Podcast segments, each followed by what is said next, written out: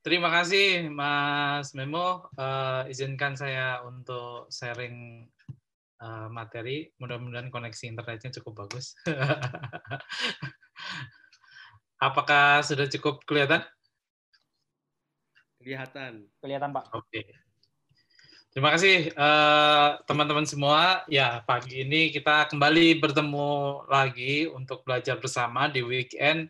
Luar biasa sekali teman-teman semua ini masih menyempatkan waktu untuk belajar, kan itu kan ini sesuatu yang uh, luar biasa. Mungkin yang lain uh, sibuk dengan rebahan ya, scrolling-scrolling aja kan gitu. Nah, ini lebih menarik lagi bahwa ini kita sama-sama untuk belajar. Ya, ada, saya di sini nanti sifatnya akan lebih sharing aja karena teman-teman semua, Bapak Ibu sekalian mungkin juga udah uh, banyak pengalamannya ya di apa di di bidang uh, digital marketing. Nah, kita sharing dan diskusi aja. Saya belum tentu benar, tetapi mungkin nanti saya akan sharing berdasarkan uh, pengalaman saya. Buat teman-teman yang belum uh, apa mengenal saya, ya saya sudah dua puluh tujuh tahun menjadi wartawan, jadi dari lahir udah jadi wartawan nih, jadi umur saya masih muda nih, umur dua puluh sembilan tahun. Nah, sembilan belas tahunnya bekerja di Tempo, uh, sekarang jadi eksekutif director di tempo titik co, dan uh, bersama Pak Jimmy juga di Orbitin, uh, pernah menjadi pemimpin redaksi, ya tertarik di bidang marketing, sosial media, dan dot comer, dan punya mainan juga, ayam geprek namanya Harajikan, ya sekarang udah dua puluh lima cabang di daerah Jawa Tengah dan uh, Jakarta cuma dua sih. Jakarta soalnya uh, ngeri bersaingnya sama ini artis. Nah, teman-teman uh, semua, uh, minggu lalu kita sudah menyampaikan ya tentang ini summary aja, mengingatkan lagi mungkin ada yang sudah ingat, uh, sudah ikut, tapi ada juga yang belum kan gitu. Nah, jadi intinya ada sekitar lima atau enam poin lah. Yang pertama uh, di sosial media ini kita juga harus ingat. Uh, sering jadi pertanyaan, uh, gimana Mas Burhan supaya viral?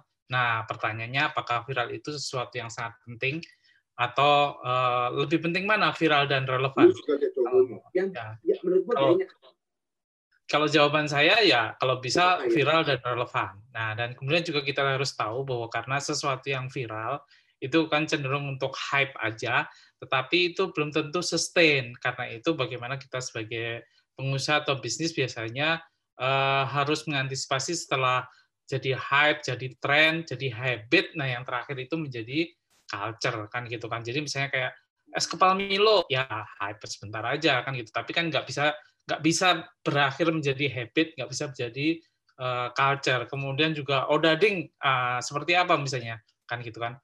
Uh, nah, kalau pertanyaannya ditujukan kepada saya. Kalau ayam geprek gimana? Ayam geprek itu udah geser, udah sampai ke habit, udah sampai ke culture. Dan sekarang mungkin uh, resto-resto gede, ya resto-resto internasional, multinasional company itu rada ngeri-ngeri untuk berhadapan, bukan uh, kue mereka uh, sedikit terambil lah dengan para pemain ayam geprek. Kemudian juga kalau dari sisi minggu lalu kita juga sudah jelaskan bahwa umumnya sih para pengusaha prioritas di digital marketing itu delapan puluh lima persen itu untuk uh, generate sales atau generate marketing. Kemudian uh, kita lihat memang pasar di Indonesia cukup besar ya. Uh, Facebook itu seratus delapan puluh tiga juta.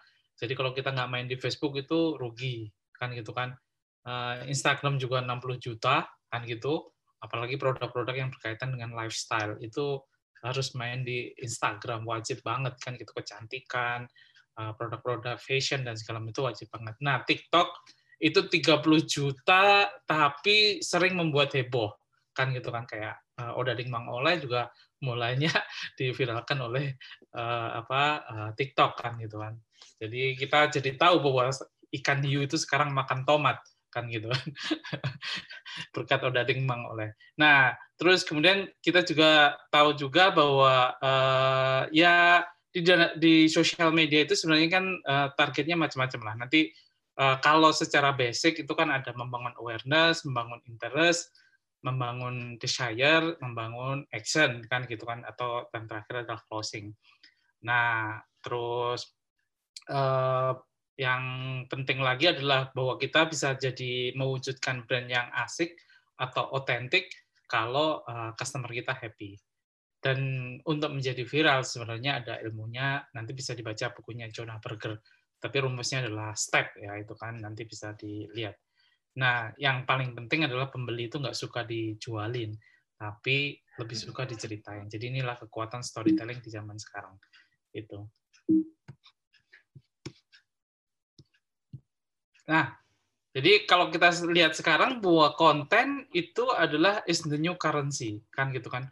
Dulu pernah nggak membayangkan Hotman Paris mewawancarai Abdul Somad?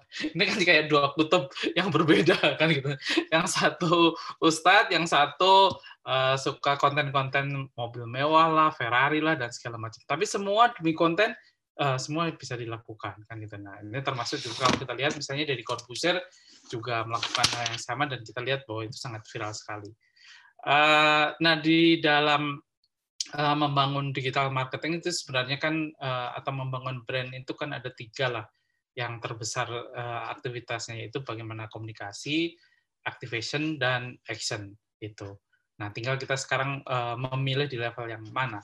Nah ini pertanyaan yang juga menjawab Bu Nina yang sebenarnya minggu lalu itu sudah saya sampaikan, tapi mungkin beberapa teman mungkin tidak terlalu aware bagaimana bahwa sebuah sesuatu yang viral atau tidak hanya viral sih, misalnya uh, word of marketing, maka itu akan bisa menghasilkan uh, return on investment lebih besar. Jadi di sebelah kiri, di sebelah kiri itu adalah uh, consumer journey yang biasa. Jadi biasanya kita pasang iklan apa segala macam, itu kemudian kita membangun awareness. Kita kira-kira dapatnya delapan puluh persen, delapan puluh delapan persen audiens. Terus dari delapan puluh delapan persen itu yang aware, oh ada toh yang brand ini, perusahaan yang memberikan layanan konsultasi misalnya apa fitur tentang apa H R D dan segala macam. Tapi kemudian mereka ada yang interest, itu jumlahnya lebih sedikit lagi empat puluh delapan persen.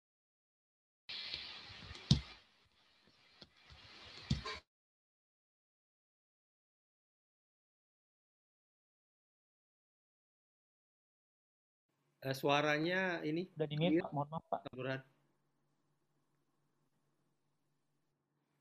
Pak Burhan ke mute masih.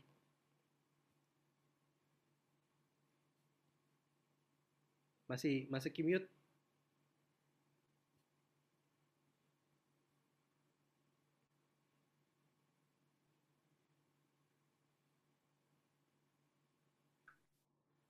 Sorry. Oke, okay. uh, apakah suaranya cukup jelas? Jelas sekali. Iya, tadi kenapa ke-mute sendiri ya? Atau ada kesalahan memencet saya? Uh, saya lanjutkan ya. Sorry. Sampai mana tadi? Sampai sini ya. Apakah ini udah kelihatan uh, materi saya? Lihat, kelihatan, kelihatan Pak. Uh, Oke, okay. Saya sharing full aja. Uh, ya, jadi dengan uh, apa uh, kalau minggu lalu saya sampaikan bahwa ada apa orang dari Bantul yang bisa uh, menghabiskan apa uh, budget di Facebook satu miliar per hari dan dia penjualannya lumayan sih, hampir setengah T setahun kan gitu. Nah itu juga karena dia membangun tidak cuma awareness tapi dia membangun sampai return on investment. Jadi kalau di sebelah kiri, di sebelah kiri ini kita melihat bahwa uh, itu tanpa kalau ada sesuatu yang viral atau uh, istilahnya kita pakai cara konvensional. Tetapi ketika di yang sebelah kanan, itu kita lihat bahwa angka konversinya menjadi lebih tinggi.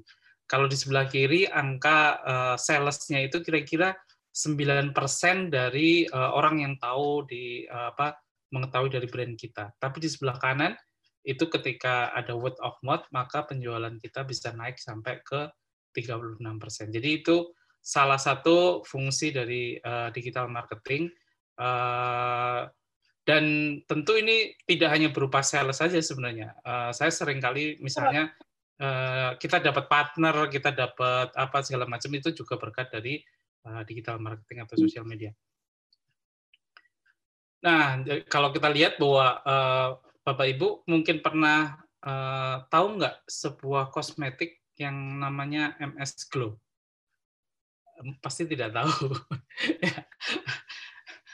Inilah uh, hebatnya sosial media. Jadi ini kosmetik yang hanya dijual di sosial media Bapak Ibu ya.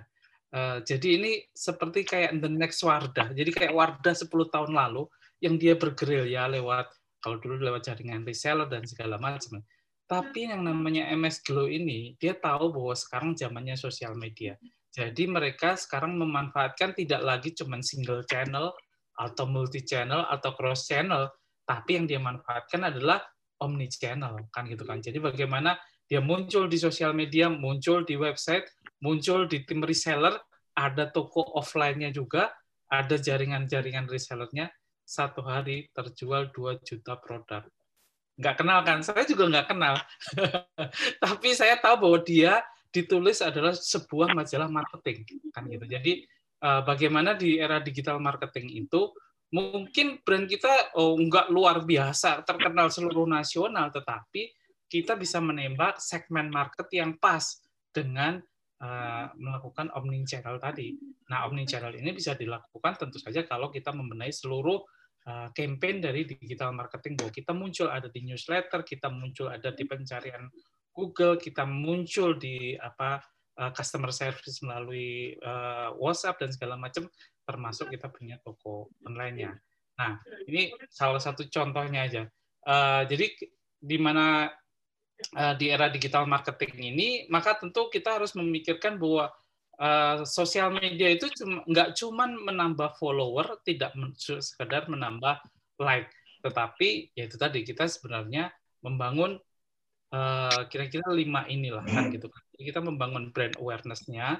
Tadi mungkin Ibu Nina sudah bercerita bahwa oh, ya kalau gajian itu brand awareness-nya sudah sudah dapat nih. Terus what's next kan kayak gitu kan. Nah, ini yang harus segera dipikirkan. Nah, yang kedua misalnya adalah membangun trust, uh, kemudian juga membangun transparansi. Nah, trust itu biasanya terbangun melalui uh, tell a story. Uh, dan story itu tentu kita, saat kita bercerita di sosial media itu kita menceritakan personality. Ini ada sebuah sebuah cerita teman saya. Dia konsultan brand uh, di Semarang sebenarnya. Nah, menariknya, ini uh, konsultan brand Semarang, dia itu bisa mendapatkan banyak klien itu dia melakukan analisis dari mana orang itu datang ke dia, kan dia di Semarang, artinya bukan konsultan di Jakarta, bukan di Surabaya, kan gitu kan. Nah, tapi dia sosial medianya cukup terawat, kemudian followernya ya sekitar tiga puluh ribuan kalau di Instagram, dia punya follower priba, uh, punya akun pribadi dan dia punya akun uh, korporat, dua-duanya dia kembangkan. Nah, ketika kliennya datang itu dia tanya, "Kenapa uh, atau dari mana taunya?" Ternyata, oh si Ibu Nina itu tadi uh, posting Instastory bahwa dia ketemu dengan uh, konsultan, uh, dengan Bapak. Kan itu. So, terus si ah kons- uh, ke- uh, bikin Instastory juga di I G. Jadi dari situ kemudian dia mulai memikirkan bahwa membangun trust itu penting banget kan gitu kan. Dan trust itu datangnya dari mana? Kan kita dapat klien terutama dari orang-orang yang kita kenal dulu ya Bapak Ibu kan, jadi oh dari teman, oh ini ceritanya teman ini, ah nanti kalau misalnya oh saya butuh konsultasi nih ya udah dari uh, Pak Burhan menyarankan siapa itu Pak Jimmy keren banget misalnya itu datang aja dia pengalaman dua puluh sembilan tahun kan gitu kan, udah pernah sekolah di Harvard dan beberapa kasus pernah jadi dirut uh, apa Pasaraya Sarina dan segala macam. Nah kalau saya ngomong dan orang itu kebetulan teman saya dan dia trust saya, maka dia juga akan trust ke Pak Jimmy. Jadi di era uh, sosial media ini pun juga kita bangun. Jadi kita bukan sekedar mencari menambah follower, menambah like, yaitu penting, tetapi kita ini tadi membangun trust, menceritakan story, dan dari situ kita menceritakan bahwa oh personality uh, brand kita atau corporate kita seperti ini. Nah. Ini beberapa contoh aja, mungkin saya bisa skip ini. Kita contohnya misalnya create awareness, misalnya gini. Nah, untuk create awareness saja, uh, ini karena audiennya uh, saya mungkin ang- saya anggap aja ini dari mulai U K M sama sampai corporate ya kan gitu kan. Nah, kita bisa membangun untuk yang corporate itu bisa kita create awareness dari mulai top levelnya. Jadi misalnya uh, direkturnya misalnya kan gitu, habis melakukan kontrak kerjasama misalnya perusahaan A misalnya, oh dapat kontrak kerjasama dengan uh, inilah klien gede. Nah itu bisa ditulis, apakah di Twitter, di Facebook, di itu dan segala macam di akun personal. Tapi sifatnya uh, cerita aja kan gitu kan gitu. Eh saya habis ketemu Pak Jokowi nih, dan habis uh, beliau setuju dengan proposal saya, misalnya bla bla bla. Nah, itu create awareness yang membangun trust. Oh, kan gitu kan. Karena orang itu cerita. Jadi kita tidak harus langsung jualan, wih, saya punya ini nih, baja, atau saya punya apa tambang nih. Tapi kita menceritakannya itu seperti uh, apa? Seperti bercerita. Eh, saya baru ketemu, misalnya ini kalau yang punya tambang litium misalnya ya, di Morowali misalnya kan, eh saya baru ketemu sama uh, anak buahnya Elon Musk dari Tesla. Dia kagum banget dengan keindahan Morowali dan kekayaan alamnya. Ya, terus mudah-mudahan deal ya, misalnya kayak gitu. Jadi itu salah satu cara untuk membangun trust, dan otomatis kita bisa membangun trust. Dan itu bisa dilakukan tidak hanya uh, staff sosial media, tetapi juga pimpinannya. Nanti di ujung akhir akan kita tunjukkan bagaimana C E O C E O yang melakukan hal tersebut, dan itu membuat brand korporatnya, brand produknya itu naik. Gitu. Ini contohnya saja sih, yang lainnya itu terkait di luar negeri. Ya C E O kita lihat Elon Musk kalau nge-tweet, wah langsung tuh uh, harga sahamnya naik gitu kan, gitu kan, gitu kan. Tesla, uh, Bill Gates nge-tweet soal vaksin, wah itu perusahaan-perusahaan vaksin bisa naik kan, gitu kan. Gitu. Jadi kalau kita bisa membangun trust, maka ya itu tadi, good story itu susah untuk ditolak kan gitu. Cerita itu eh, sangat membuat emosi itu eh, terkoneksi kan gitu. Jadi kembali lagi eh, mungkin pernah saya sampaikan di minggu lalu, people don't buy your product kan gitu kan. Jadi orang zaman sekarang sih nggak cuman beli produk ya, eh, terutama untuk produk-produk yang bukan kebutuhan pokok lah, misalnya kita beli handphone, kita beli baju, kita beli apalah fashion dan segala macam. Tapi mereka itu beli relation kan gitu kan. Kita beli stories, kita beli magic. Saya beli sepeda, saya beli storiesnya, bukan sekedar beli sepedanya kan gitu kan. Saya beli handphone, ya tentu saja sama kan gitu. Oh dengan handphone ini oh, apa ini bisa selfie, saya bisa makin cantik misalnya kayak gitu kan. Nah ini contoh misalnya. Uh, beberapa waktu lalu saya ketemu dengan C E O-nya uh, Brompton. Nah, ini mumpung lagi tren sepeda nih.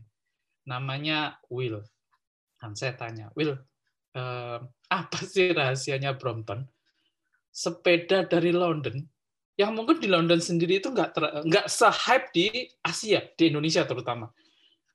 Bapak Ibu, kalau lihat yang sebelah kiri itu uh, sepeda Brompton, itu warnanya hitam, ujungnya merah.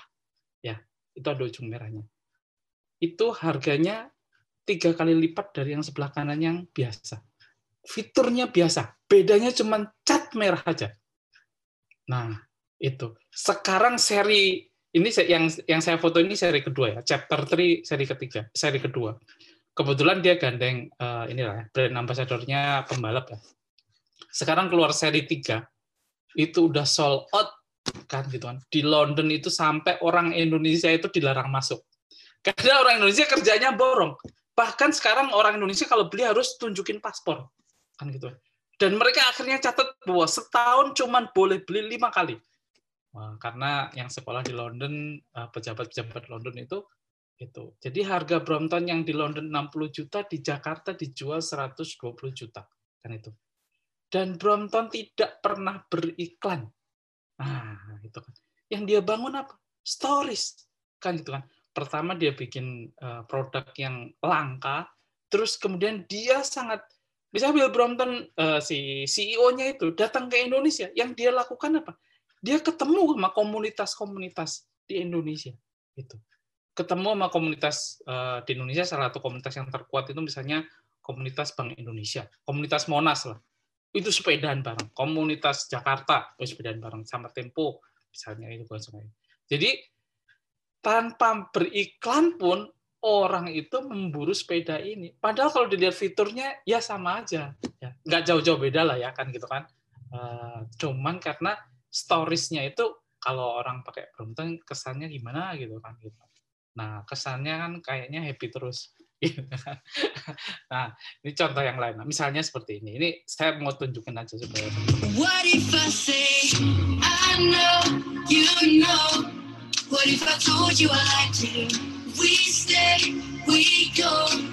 What But if I told you I liked you, I know you know. What if I told you I liked you? We stay, we go.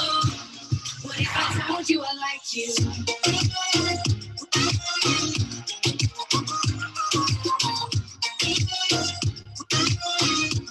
What if I told you I liked you?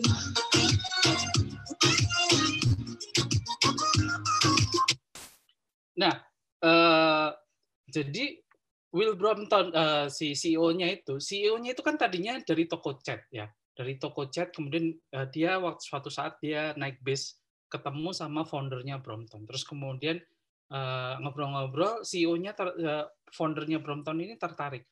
Uh, kamu background-nya apa? Oh saya ini, tapi dia punya satu uh, analisis yang bahwa Brompton itu bisa naik cepat karena dia membuat sepeda itu tidak sekedar uh, fungsi kan gitu kan. Jadi kalau kita lihat kayak yang lainnya, sepeda itu fungsi ya untuk balapan, untuk apa.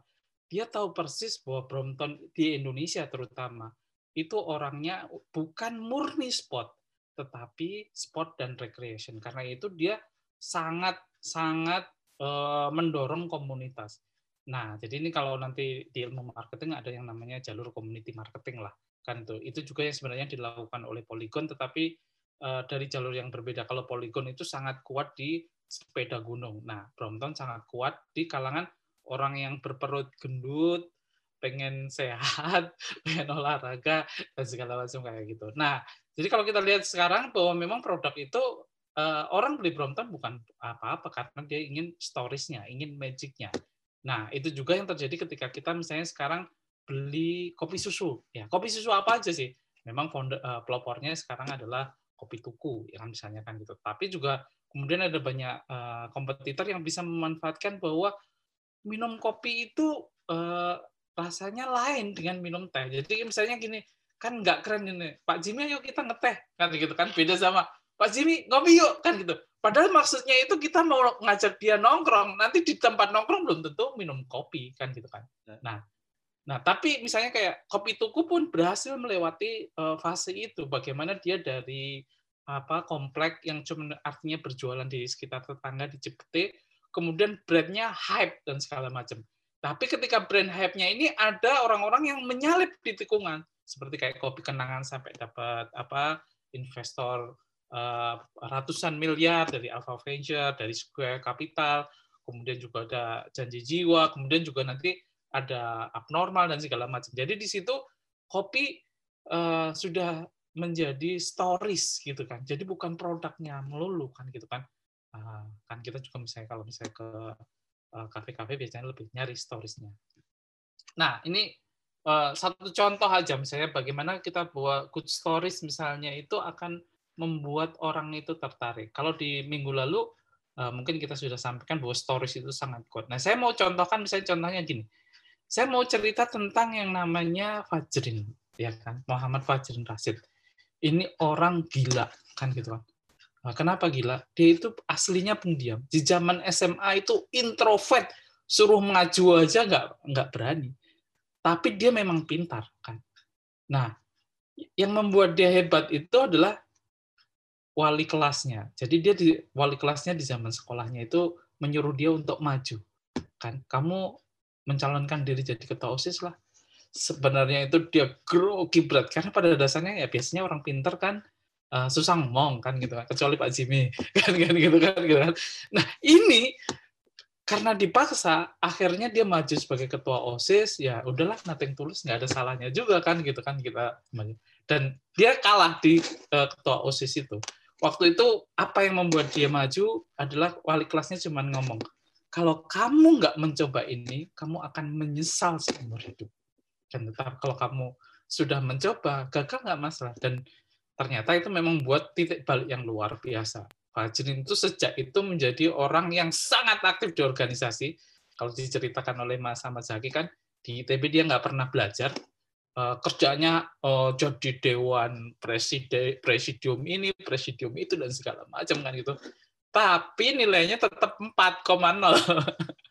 Nah, jadi nah begitu saya tulis kan kita lihat di situ kan, wah, cepat kan gitu kan, follower apa yang nge-like aja seratus tujuh belas. Biasanya uh, di Instagram saya yang nge-like tuh ya dikit lah, lima puluh itu udah hebat kan gitu kan. Jadi oh, kalau mirip ya Pak Burhan ya.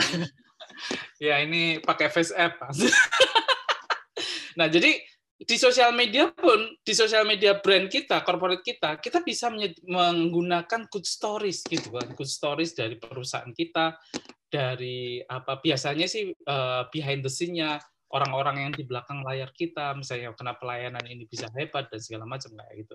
Jadi itu akan travel jauh, misalnya kan ketika kita bercerita tentang Bukalapak, pasti kita bercerita tentang orang-orang di baliknya, anak-anak muda yang hebat-hebat kan gitu kan. Bagaimana Bukalapak itu berbeda dengan startup-startup yang lain karena dia lebih memprioritaskan programmer-programmer lokal misalnya kan gitu kan, dia buka cabang di Bandung kantornya, yang lain malah buka cabangnya di mana, di India kan, di Singapura. Jadi dia sesuatu yang sangat lain.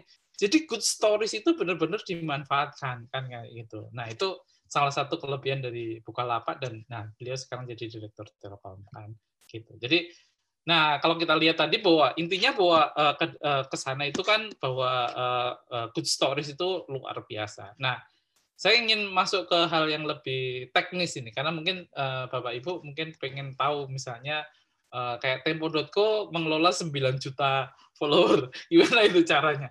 Atau teman-teman yang lain lah, misalnya beberapa selebgram-selebgram uh, yang dia bisa mengelola misalnya, oh TikTok-nya rame, Instagram-nya rame, Facebook-nya rame.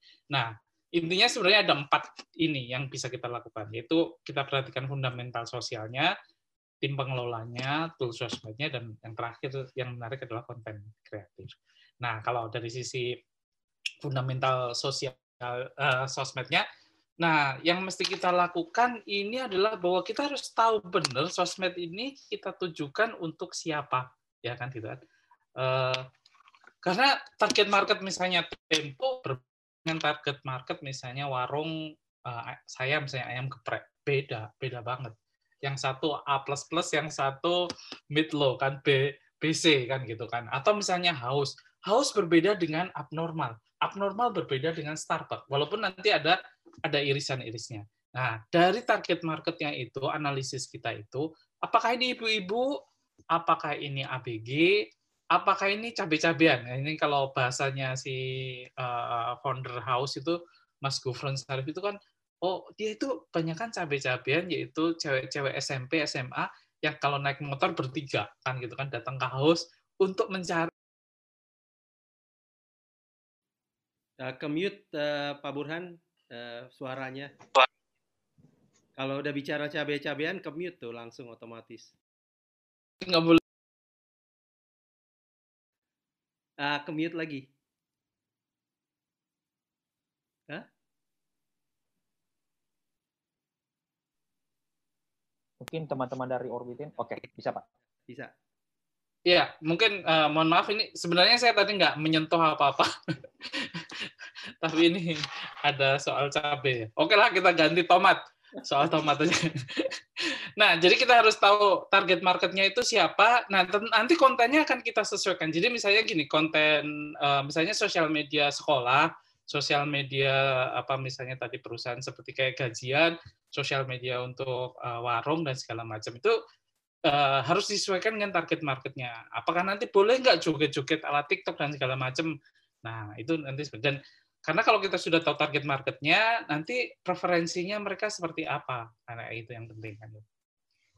Nah, kalau kita lihat sebenarnya kan goal brand di sosmed itu kan ini ya, delapan puluh persen harus kita untuk meningkatkan awareness, enam puluh lima persen untuk melakukan interaksi, empat puluh satu persen kalau bisa sampai mendatangkan sales atau lead, yang ke, yang terakhir dua puluh satu persen untuk customer support. Misalnya kayak di area Asia itu biasanya sampai ke level customer support. Mungkin di kita belum ya kan gitu, kebanyakan itu nomor tiga ke atas. Nah, jadi kalau aktivitas sosial di sosmed, nah yang mesti kita lihat itu ada dua ya, ada dua apakah kita menggunakan organik dan berbayar. Kalau organik ya berarti kita cuma eh, apa posting konten plus bagaimana meningkatkan interaksi. Tapi kalau pakai berbayar maka harus pakai iklan, pakai endorse. Nah endorse pun nanti ada yang berbayar, ada yang enggak juga. Ada endorser yang gratis. Nanti termasuk uh, apakah giveaway dan segala macam. Nah, misalnya kalau di Tempo, uh, tempo titik co itu alirannya organik ya, karena portal berita ya. Tapi kalau mungkin uh, Bapak Ibu punya itu, nanti bisa dikembangkan, bisa organik, bisa berbayar, bisa dua-duanya.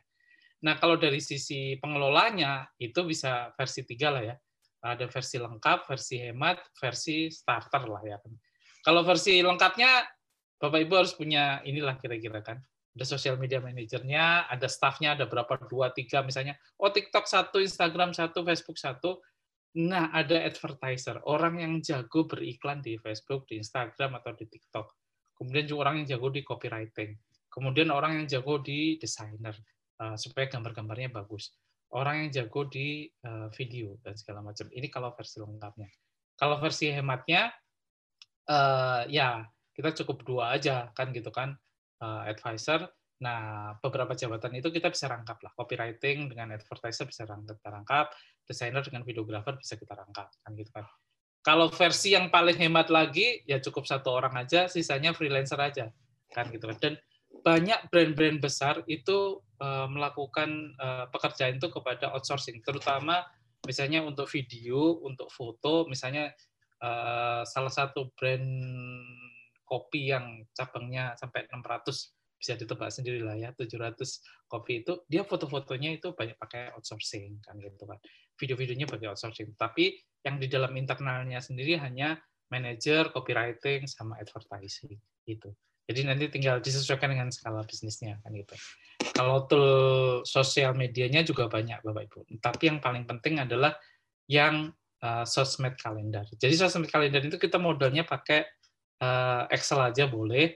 Uh, tapi yang penting ini uh, kita, nah ini misalnya contohnya ini salah satu guru saya misalnya di dunia sosial media misalnya Dewa Eka Prayoga misalnya. Uh, dia itu misalnya dalam sebulan itu udah punya jadwal konten kan, dan ibaratnya konten yang diposting hari ini itu udah dibikin oleh tujuh hari yang lalu. Jadi nggak kayak kita nih, kita bikin hari ini posting hari ini. Capek kadang-kadang ya kalau pas mood kita uh, apa uh, naik, kalau pas lagi turun kan gitu kan. Waduh, konten apa lagi nih yang mesti kita posting gitu kan gitu kan. Nah kalau ini nggak, sudah semua ini kan. Tanggalnya itu loh, oh tanggal satu ini, tanggal dua ini. Misalnya nanti tanggal sepuluh itu adalah hari pahlawan. Kita udah siapin konten apa yang menyambut hari pahlawan ke depan. Jadi minimal minimal Bapak Ibu itu siapkan tujuh hari ke depan lah, ya kan gitu kan. Kecuali yang sifatnya seperti kayak misalnya kayak Tempo kan lebih banyak berita. Kalau berita kan hari ini keluar hari ini. Tapi kita juga punya apa? punya kalender untuk dua atau tiga hari ke depan misalnya. Oh ini infografisnya harus kayak gini, videografisnya. Karena kan bikin itu nggak mudah. Nah, nanti medianya juga sama kan. Konten medianya itu apa? Misalnya, misalnya medianya itu mau ditaruh di Instagram, di sosmed, di TikTok, dan sebagainya. Nah, yang penting objektifnya. Objektifnya juga beda-beda. Objektif untuk mencari like, objektif untuk mencari tadi, membangun brand awareness, atau objektif untuk jualan. Nah, salah satu sarannya adalah kalau di walaupun kita itu uh, apa sosmednya sosmed jualan, tapi jangan jangan uh, cuman jualan jualan jualan melulu. Nah itu nggak akan nggak akan ada orang yang follow itu, pastikan gitu. Jadi bagaimana caranya bahwa kontennya itu tetap menarik kan gitu. Kalau boleh itu biasanya adalah kontennya adalah sharing sharing sharing sharing baru selling. Jadi misalnya lima satu boleh, sepuluh satu boleh gitu kan. Nah, tapi jangan juga cuman sharing melulu, nggak ada jualannya. Ya kalau itu akun personal kayak saya sih, nggak pernah jualan, nggak apa-apa kan. Tapi kalau perusahaan kan harus ada jualannya, kan gitu kan. Jadi harus sharing, sharing, sharing, selling kan gitu kan. Misalnya kayak nanti Orbitin misalnya, oke okay, sharing, sharing, sharing. Oh quote ini, quote itu kan gitu kan. Terus ini apa foto ini, foto ini. Yang ter- yang kelima atau yang keenam harus ada selling. Itu dari sisi objektifnya. Nah kontennya nanti bisa dirancang. Nanti kayak seperti Haus, nanti akan saya tunjukkan bagaimana dia memanfaatkan seluruh konten dari mulai komik, video, cara humor, dan segala macam. Visualnya juga sama.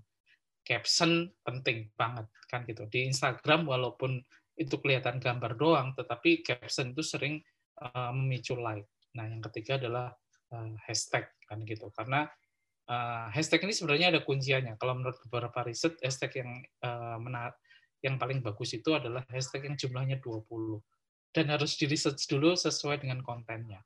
Karena ketika orang datang ke uh, sosial media kita itu ada berbagai cara, ada berbagai apa uh, datang dari berbagai arah. Yang pertama follower kita udah jelas. Yang kedua mereka datang dari explore, ya, pencet tombol explore, terus kemudian, uh, uh. nah bagaimana kita muncul di explore kalau ya itu tadi ada pertumbuhan cepat dan segala macam. Yang ketiga biasanya kita bantu dengan hashtag.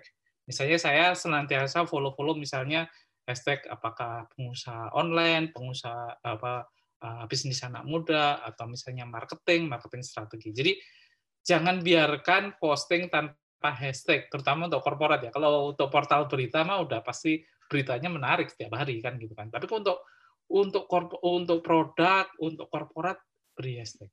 Gitu. Nah ini salah satu contoh aja ya. Ini salah satu contoh tactical plan. Jadi misalnya ini kalau ini kalau menggunakan sosial media LinkedIn ya. Jadi kita bisa lihat uh, apa sih yang mau di-share kan gitu kan. Apakah white paper, e-book, studi kasus dan sebagainya. Nah objektifnya apa kan gitu kan, sampai ke objektifnya kan gitu kan, objektifnya brand awareness, uh, uh, menaikkan lead misalnya supaya kliknya di tombol itu datang, banyaknya event dan segala macam. Terus key metric-nya apa juga ada, sampai ke yang lainnya. Jadi ini satu contoh uh, tadi uh, apa uh, kalender gitu. Uh, nah kalau ini sebenarnya nanti kita bisa mainkan ini. Kita sekarang pakai yang mana tadi disebutnya omnichannel. Coba dari Bapak Ibu ini dari sekian banyak channel campaign ini mana yang sudah dilakukan? Search engine marketing sudah belum kan gitu kan gitu kan. Search engine marketing itu berarti kita bayar iklan di Google kan gitu atau AdWords. Search engine optimization berarti kita konten kita, website kita itu sudah ramah dicari. Misalnya soalnya gini, tool untuk H R D kalau kita di search di Google yang keluar siapa? Punya kita atau punya kompetitor? Ayam Geprek kalau yang di yang di apa yang di set yang keluar apa itu search engine optimization. Nanti ada offline ad, ada event organization, traditional P R biasalah misalnya bagi-bagi press release atau yang lainnya unconventional P R itu misalnya yang dulu ada yang bagi-bagi apa misalnya bunga atau kirim-kirim apa peti mati misalnya itu. Tapi itu jangan dilakukan terlalu ekstrim lah. Nah, yang penting itu tadi konten marketing. Nah, sekarang yang dilakukan uh, Orbitin misalnya adalah conference, social ad, email marketing, existing, dan segala macam. Jadi ada banyak, ini uh, ini uh, keseluruhannya. Tinggal Bapak Ibu, uh, waduh saya timnya nggak cukup nih, ya udah harus dimulai. Tapi sebaiknya jangan cuma satu, misalnya kayak itu. Karena kita misalnya email marketing memang ada yang masih buka email. Nah, Bapak Ibu salah kan gitu kan. Tempo punya datanya kira-kira open rate uh, newsletter Tempo itu antara sepuluh sampai tujuh puluh lima persen. Nah, terus click rate, uh, click rate-nya lumayan tinggi juga. Nah, bahkan kita sampai hitung sampai conversion sales-nya kan gitu. Karena gini, email marketing seolah-olah terlupakan ya. Tapi semua orang punya email, benar nggak? Kita uh, daftar Instagram pakai apa? Email. Kita daftar uh, Facebook pakai apa? Email. Kan gitu. Jadi itu juga jangan di jangan dilupakan gitu. Jadi itu sekarang. Jadi misalnya oh ini yang saya lakukan, oh ini yang saya lakukan, ini yang saya lakukan, ini jadi checklist ya. Idealnya sih sebanyak mungkin gitu. Idealnya. Nah, gitu. Itu untuk yang tool-toolnya. Nah, sekarang yang paling penting adalah sebenarnya adalah setelah kita punya tool-nya, bagaimana kita membuat storytelling yang menarik kan gitu. Uh, storytelling yang menarik itu ya salah satunya adalah ketika kita uh, sebenarnya memahami uh, basic storytelling itu sebenarnya harus berbasis satu tadi audiennya, target kita itu siapa, itu yang tadi yang uh, kolom nomor dua itu.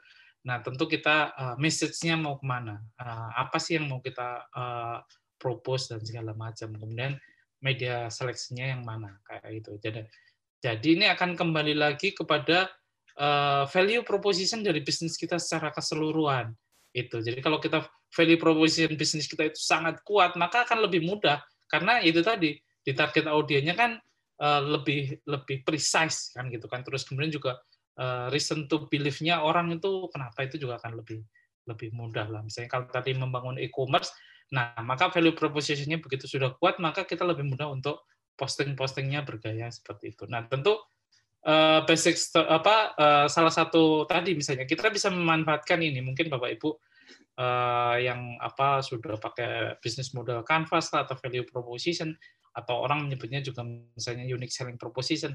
Nah, sebenarnya itu itu bisa dimanfaatkan.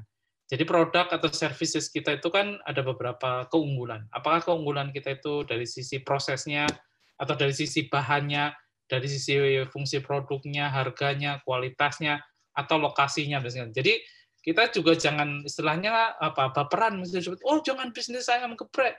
Ayam geprek itu red ocean. Ya kita lihat dulu di daerah kita itu sudah ada ayam geprek apa belum kan gitu. Yang ada di daerah kan di daerah kita ternyata belum ada. Jarak lima kilometer keliling belum ada. Maka kita memenangkan dari sisi U S P atau unique selling proposition itu daerah kan gitu kan. Nah, nanti juga kita bisa misalnya, oh ini prosesnya ini organik nih, nggak pakai M S G dan segala macam. Itu kita jual di dalam storytellingnya kan gitu kan. Secara keseluruhan sehingga kita orang jadi tahu, oh sama-sama keripik pisang beda kan gitu kan, sama-sama sekolah atau akademi beda ini ini dari orang-orang yang lulusan uh, katakanlah the best misalnya gitu. Nah jadi kita juga harus sampai menemukan, nah ini misalnya contohnya itu, kenapa sih orang beli iPhone misalnya, kenapa orang beli Haus gitu. Mau mau berapa kayak tadi pisang banyak tuh. Halo. Nah, jadi misalnya gini, jadi kita harus jangan cuman jangan cuman nanti postingnya itu kita harus mencari yang namanya value, value dari brand atau X factor brand ya. Jadi kita nggak cuman ngiklanin apa yang berupa fitur. Fitur itu apa misalnya? Oh, kameranya enam belas megapiksel, baterainya lithium misalnya. Terus so what? Nah, dari fitur kemudian naik menjadi benefit kan, membuat foto selfie lebih cantik, baterai tahan lama. Tapi itu tidak cukup. Orang beli iPhone bukan sekedar karena beli kamera enam belas megapiksel, bukan karena fotonya lebih cantik atau baterai tahan lama. Tapi orang merasa bahwa kalau saya beli iPhone, maka saya merasa lebih smart. Jadi X faktornya itu smart. Demikian juga Haus kan gitu kan. Haus itu kan minuman seperti kayak yang di mall-mall itu, tapi harganya affordable lah kan gitu. Jadi yang dia tawarkan value proposisinya adalah affordable luxury kan gitu, affordable luxury. Jadi kemewahan yang terjangkau. Jadi bukan sekedar oh ukurannya banyak, susunya bebas lemak dan segala macam. Atau kalau ukurannya banyak berarti uh, apa uh, ukurannya enam ratus mili berarti banyak. Atau susu bebas lemak berarti bisa. Tapi Haus yang ditawarkan itu adalah togetherness, ya, kebahagiaan bersama kan gitu kan.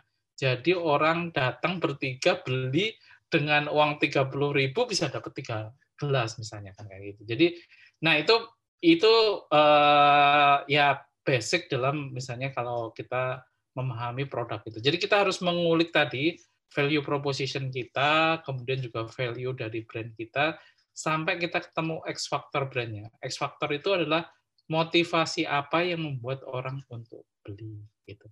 Jadi gitu. Nah kalau udah dari sana berarti ya ini lebih gampang lah. Jadi kita bisa membuat konten itu lebih kreatif. Pertama, misalnya kalau kita menulis, kita bisa menyodorkan misalnya bahwa eh, saya menyebutnya adalah M K S ya, masalah dulu, kegelisahan dulu, solusi. Jadi orang, oh iya kan gitu kan, masalahnya apa? Nanti itu bisa menghasilkan copywriting yang sangat bagus.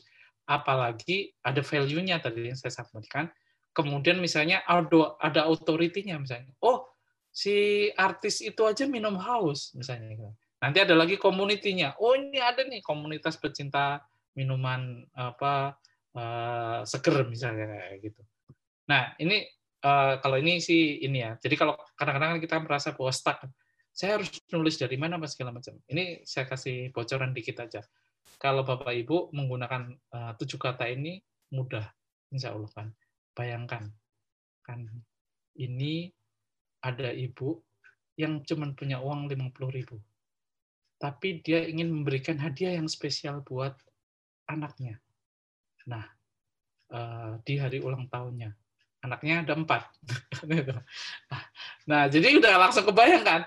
Dengan kata bayangkan itu, kalimat itu seperti kayak ngalir aja, kayak air terjun. Kan, gitu kan. Jadi kalimat-kalimatnya itu seperti itu. Jadi itu storytelling, storytelling. Nanti bisa dipraktekkan yang lainnya. Kan. Ini contoh M K S ya. Kan. Ini kan Uh, misalnya ini uh, minggu lalu juga sudah saya sampaikan kan gitu.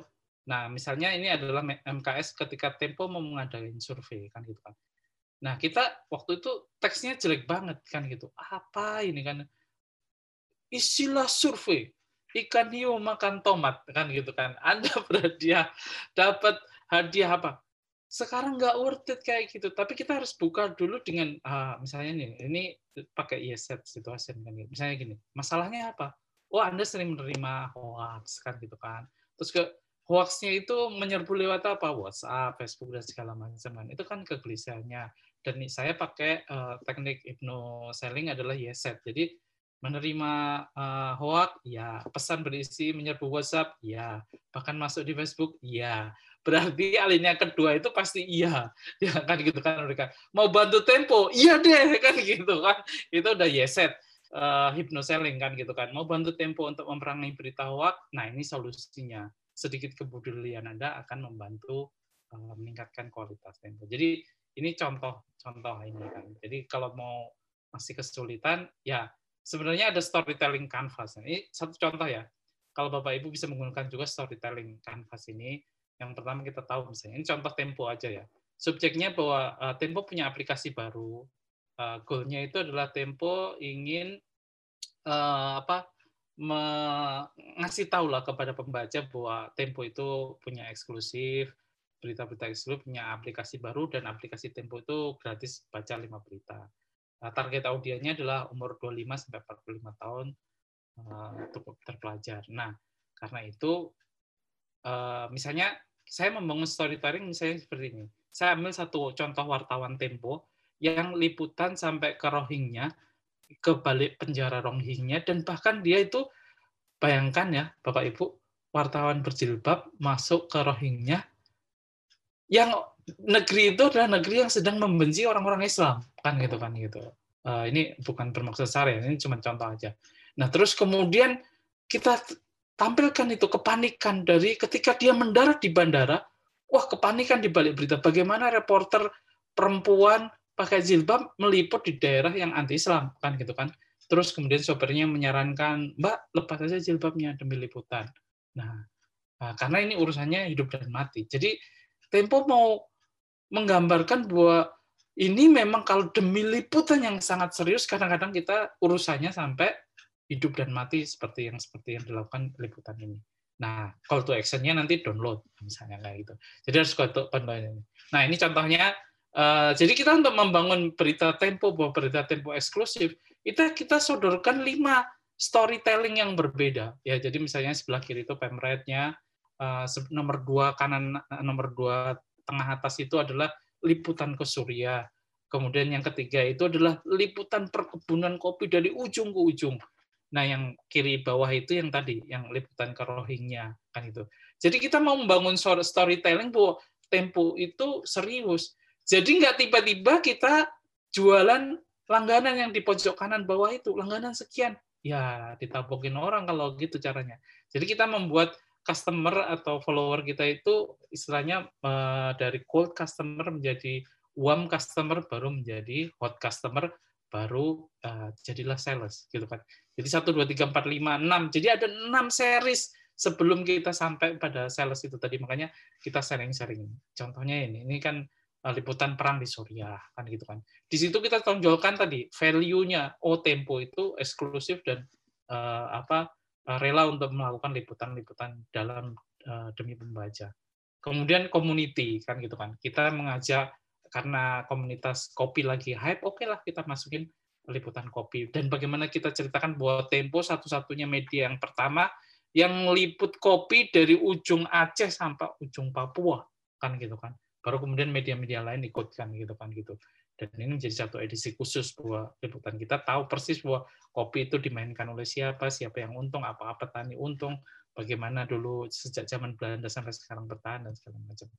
Nah, yang ketiga kita juga memainkan authority kan gitu kan. Jadi misalnya ini Bapak Ibu kalau misalnya punya produk atau services yang dipakai oleh orang terkenal, manfaatkan sebagai endorse. Endorse itu bisa gratis karena itu menaikkan level authority kita misalnya gitu. Jadi misalnya oh, Najwa Shihab aja tiap pagi bacaannya majalah Tempo kan ya gitu kan gitu. Jadi tentu akan membuat oke okay lah kan gitu kan gitu. Nah ini yang kisah dari Rohingya ini uh, contohnya si apa Perwani Diah Prabandari ini yang uh, hidup sampai uh, inilah sampai nyawanya terancam. Ini sih sebenarnya kisahnya seperti ini. Jadi ini copy copy apa copywriting-nya seperti kayak gini. Nanti kalau misalnya nih naskahnya mau dibagikan, uh, silahkan. Jadi ujungnya nggak langsung tiba-tiba download, enggak kan? Download ada di bawah sih, tapi kan kita bangun orang itu untuk nah apa melihat tempo kan gitu kan gitu. Jadi baru call to action-nya langganan lah. Itu kan setelah lima seri. Jadi tadi sharing, sharing, sharing, sharing, selling kan gitu. Nah, ini yang menarik buat teman-teman yang bergerak di dunia retail. Nah, karena betul beberapa waktu lalu saya kan beberapa kali ketemu dengan uh, Mas Gofran Sarif dan banyak cerita. Mas Gofran ini uh, pendiri Haus, dan mungkin dalam soal minuman kekinian ya, Haus itu sebenarnya bukan yang pertama, tetapi dia yang pertama ter- terkenal kan gitu.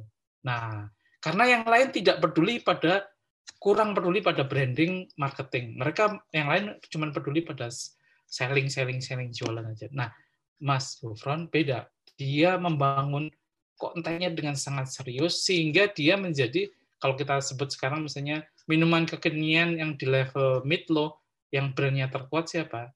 Ya, Mas Gofran. Budgetnya berapa? Banyaklah, miliaran. Kan gitu kan. Sekarang setelah terkenal, tapi dulunya juga dia memulai dari yang kecil. Contohnya misalnya gini. Ini uh, uh, buka pertama itu di sekitar Binus. Jadi uh, memang sejak awal Mas Gofran konsepnya adalah Grab to Go, dan dia mau uh, kekuatan kontennya itu adalah bahwa konten itu nggak harus apa ya, jaim lah. Tapi ini harus lucu, dekat dengan konsumen, dan kebetulan konsumennya itu uh, apa teenager kan, A B G, dan makanya dia promosinya dalam the power of Gojek kan gitu kan. Dan jadi pokoknya beli lima ribu dapat minuman. Nah, dari spanduk the power of Gojek itulah warungnya meledak kan gitu. Ini pendirinya. Nah, dia begitu dia bikin satu, ternyata omsetnya meledak. Jadi antara enam juta sampai sebelas juta per hari kan. Jadi dia wah ini mah tambang emas ini kan gitu kan. Karena itu dia ketika yang lain enggak membangun apa marketing sehingga menjadi top of mind, dia pelan-pelan membangun. Ya bayar influencer dulu yang murah-murah, naik-naik dari nano, makro sampai yang giga sampai yang sekarang kan gitu kan. Jadi akhirnya lihat aja misalnya C E O-nya aja tampangnya kayak gini kan. Ngeselin juga kan. Tapi ya itu itu salah satu strateginya luar biasa. Nah, dia juga memainkan seluruhnya. Jadi dia ada giveaway-nya, ada challenge-nya, ada segala macam. Jadi dia juga mengajak uh, engage terus meneruskan gitu kan. Nah, ini salah satu contoh misalnya komponen. Kita lihat bahwa bintang iklannya itu sesuai dengan target marketnya.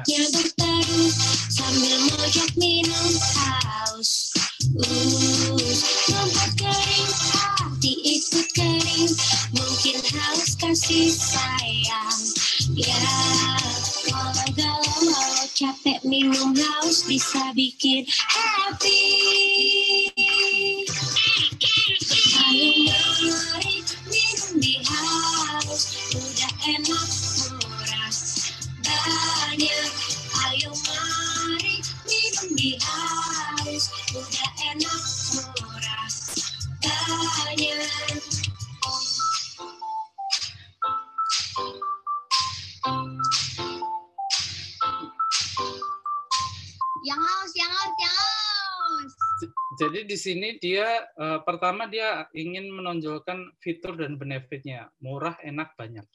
Tetapi di kalimat jinglenya dan segala macam dia menonjolkan bahwa kalau orang minum Haus itu happy kan gitu. Jadi itu salah satu kekuatannya. Nah, ini contoh yang lain misalnya. Halo, Kak.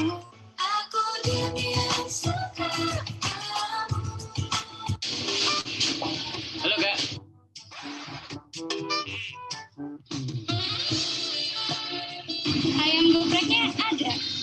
Ada ayam geprek. Tapi nomor H P Mas ada kan? Terus di Haus tuh ada apa aja sih? Yang lagi rekomend dan banyak yang pesan itu Glow series. Kalau gitu aku pesen dua, satu buat aku, satu buat Mas. Satu coklat kami lebarkan. Aku jatuh cinta. Kak, tunggu. Ini uangnya palsu.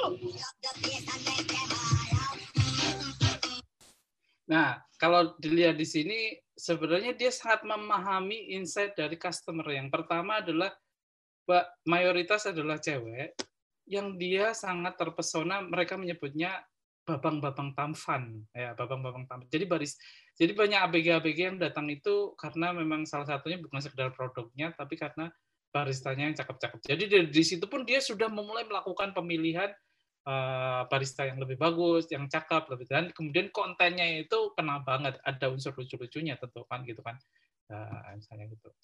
Nah, dia juga memanfaatkan misalnya dari sisi uh, apa uh, insight dari customer bahwa uh, yang minum haus itu biasanya terutama yang pesan lewat uh, nih ya uh, aplikasi Gojek atau Grab ya, itu biasanya sedang nonton film drama Korea, makanya di situ gambarnya adalah karikatur kan gitu. Terus di sana tidak ada gambarnya Netflix. Jadi itu, jadi itu sangat semua ini uh, sangat sangat sangat didesain. Bahkan nanti uh, tadi kan misalnya nggak ada makro influencernya. Nah, bahkan kalau ketika dia sekarang udah jadi kaya dan segala macam itu dia hampir semua papan makro influencer papan atas lah. Artis seperti Gisel, Panji sampai bintang Emon segala macam itu semua dirangkul kan gitu kan. Jadi dan dia memainkan mainkan video, foto, dan segala macam. Nah, ini contohnya misalnya ketika dia menggandeng. Surprise! Ayang, kamu masih marah nggak? Ini adalah Aurel ya. Mungkin kalau Bapak Ibu itu. Jadi dua-duanya ini adalah makro influencer kan gitu kan? Apaan sih yang ketawa orang bersin? Kamu kena virus. Itu ada yang ngirimin kamu haus tuh ke ojol. Bapak iya. Aku udah sampai tuh. Nogok pakai haus nih ceritanya. Kamu suka disodok? Eh, sogok? Tergantung. Kamu beli yang favorit aku enggak? Beliin dong. Oh iya. Tuh, lihat. Kamu kan sukanya bau babe. Ayang. Hmm. Apaan? Eh, emang aku cowok murahan? Ya, terus apa dong? Bilang apa? Hmm. Makasih hausnya. Sama-sama. Nah, jadi tetap dia eh, apa eh, gaya konten marketingnya itu lucu, tapi tetap dia di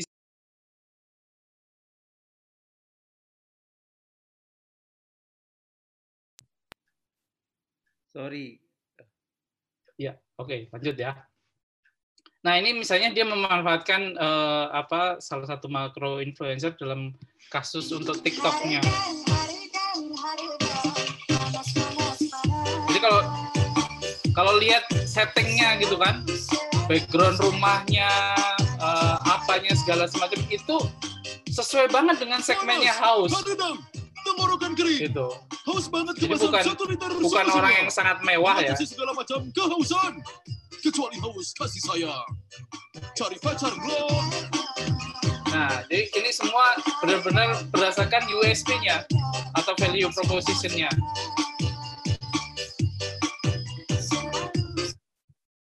Nah, sorry. Nah, jadi kalau lihat bahwa dia memainkan video, karikatur, dan segala macam karena dia sangat tahu betul uh, segmennya. Itu kalau kita beli. Nah, intinya sih sebenarnya kalau kita punya apa uh, punya mengelola Instagram atau Facebook dan segala macam ada beberapa konten yang bisa dimainkan sih. Dan salah satunya adalah misalnya uh, yang paling sering adalah misalnya bagaimana cara order, bagaimana testimoni, adakah promo musiman, adakah uh, ucapan hari besar misalnya hari pahlawan dan segala macam. Ada microblog carousel. Nah, carousel itu uh, terutama untuk akun personal itu sangat efektif karena apa? Membuat kalau kita bagi-bagi tip atau sharing itu orang cenderung untuk nge-save ya, bukan sekedar like. Jadi kalau orang main carousel itu biasanya nggak cuman nyari like, dia nyari yang nge-save kan. Jadi karena orang nge-save itu berarti kontennya dianggap sangat uh, valuable. ada kuisnya, ada uh, quote dan segala macam. Nah ini beberapa contohnya aja, misalnya. Nah jadi tentu harus sesuai dengan uh, niche-nya, testimoninya, produknya, behind the scene dan sebagainya. Nah sebenarnya ini panjang banget lah ya uh, kelasnya itu. Uh, misalnya uh, belajar nambahin follower aja itu bisa uh, panjang lah detail-detailnya. Apakah kontennya gini, kontennya gitu, atau jualan di Facebook ya. Silakan cari kelas-kelas di Facebook dan Instagram ad lah nanti. Ya, ini salah satu contohnya aja. Nah sekarang mungkin yang lagi nge-hype itu adalah TikTok kan gitu sama. Nah TikTok itu sebenarnya ada kunciannya bahwa TikTok itu sekarang uh, growth-nya itu tinggi banget. Jadi misalnya kemarin saya wawancara dengan Kristina Lee misalnya. Kristina Lee itu empat belas hari bisa dapat seratus ribu. Sebelumnya mungkin ada banyak yang uh, delapan belas hari misalnya. Tempo sendiri uh, karena kontennya itu berat kan gitu kan. Waktu itu kita berpikir apakah Tempo harus masuk TikTok ya? Gimana ya Tempo joget-joget ya? Merusak brand apa enggak dan segala macam. Tapi kita lihat Washington Post sudah lebih dulu masuk kan gitu kan. Dan followernya banyak kan gitu kan. Akhirnya kita ikut masuk dan alhamdulillah tiga bulan kita dapat seratus ribu dengan oke okay, kita tetap berita tapi uh, mungkin joget-jogetnya sedikit ataupun kalau ada uh, nanti uh, yang relevan lah ya kan. Nah yang penting adalah kalau kita pengen masuk F Y P, F Y P itu sesuatu yang uh, apa ya trending lah ya, namanya for your page mungkin buat bapak ibu yang belum main TikTok. Nah gunakan lagu yang ngetrend itu untuk uh, apa video-video kita kan gitu kan. Jadi itu akan membantu kita dan Uh, sebaiknya videonya jangan terlalu panjang, lima belas sampai dua puluh detik. Karena apa? Algoritmanya uh, TikTok itu kalau video itu ditonton sampai habis, maka otaknya TikTok tuh berpikir, "Oh, videonya menarik nih." Berarti nanti dia akan suggest ke uh, apa? Uh, penonton yang lain kan gitu kan.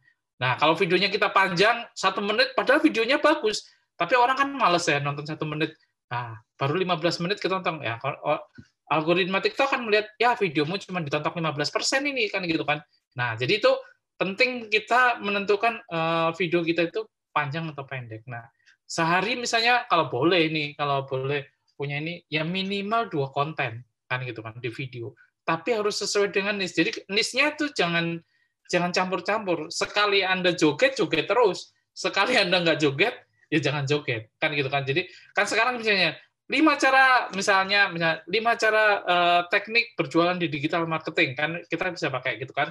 Satu, uh, manfaatkan Instagram. Dua, optimalkan email marketing. Tiga, misalnya manfaatkan online. Kan modelnya TikTok seperti itu. Nah, yang lebih penting lagi terutama untuk uh, apa akun personal, maka kita bisa menceritakan dari from zero to hero. Dan tentu kita juga bisa cerita behind the scene-nya. Oh ini loh. Wah, pengiriman paket-paketnya banyak, atau testimoni, atau endorse kelas dan segala macam. Nah ini contoh aja ya, sesuatu yang viral di TikTok kan. Mojokerto hadir, ayo melo aku rek, ngerasakno sensasi kuliner kerajaan Majapahit, sambel wader cakmat khas Mojokerto. Nang kene iki yo ono berbagai macam botokan ambek lauk pauk macam-macam sak njaluk murek dan jelas bintangi tetep wader rek. Delokna tumpukan cowek sakmono akeh rek. Sambele lho fresh terus saweg gercik. Ono pesenan baru diulekno. Oh iya, sambele iku sambel mentah rek. Ono tomate mesti rawame nek jam makan siang. Wader nang kene iki digoreng garing crispy rek, terus dipangan ambek sambele. Duh, oh enak ci. Jam itu isuk warunge wis buka lho rek. Video terus dari pihak ketiga gini mengundang orang untuk beli gitu kan. Nanti kalau saya ke Mojokerto cari inilah misalnya ini. Jadi kita harus memainkan dari sisi testimoni. Jangan jangan cuman ngomong, "Eh, wader ini waderku enak." Jangan jadi dari orang ke, dari orang dari orang pertama, jadi bisa dari orang ketiga. Gitu. Nah ini contoh yang lain kalau misalnya destinasi ya. Jadi contoh destinasi yang paling ini juga gaya testimoni.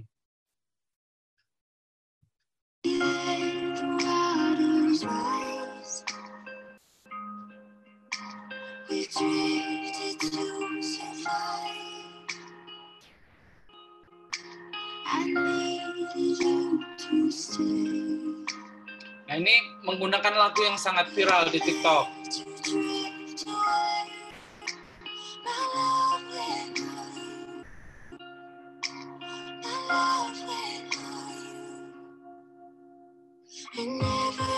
Jadi judulnya lagu TikTok ini adalah Surrender dari Natalie Taylor. Gitu kan. Jadi kita bisa memainkan seperti ini. ini. Ini kondisi di Ciletong. Jadi kalau lihat kayak gini, rasanya kita pengen pergi ke Ciletong walaupun jauh dari Jakarta kan. Misalnya. Nah sekarang juga suka ada gitu kan. Eh empat menit, eh, apa tiga puluh menit sih dari Jakarta misalnya gitu. Nah ini contoh yang lain misalnya ini kalau uh, uh, from zero to hero kan gitu kan. Kisah tentang seorang founder.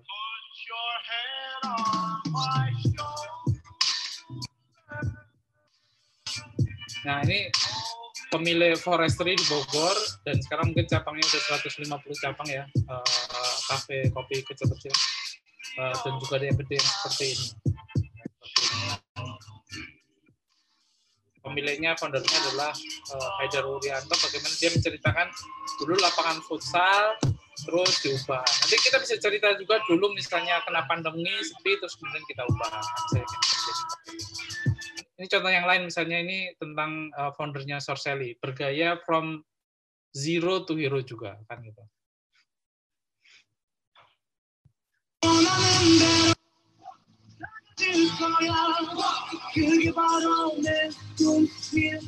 Bangkrut, tapi nggak jelas, mungkin lagi.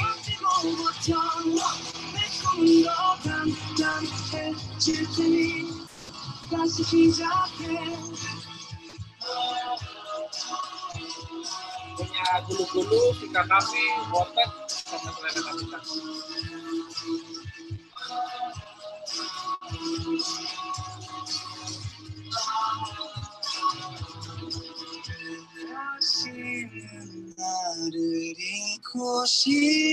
Nah, seperti ini pasti yang lagi rame di TikTok ya, from hero, from zero to hero. Jadi itu mungkin sebagai bahan diskusi Mas Memo uh, waktu saya Bye. Kembali.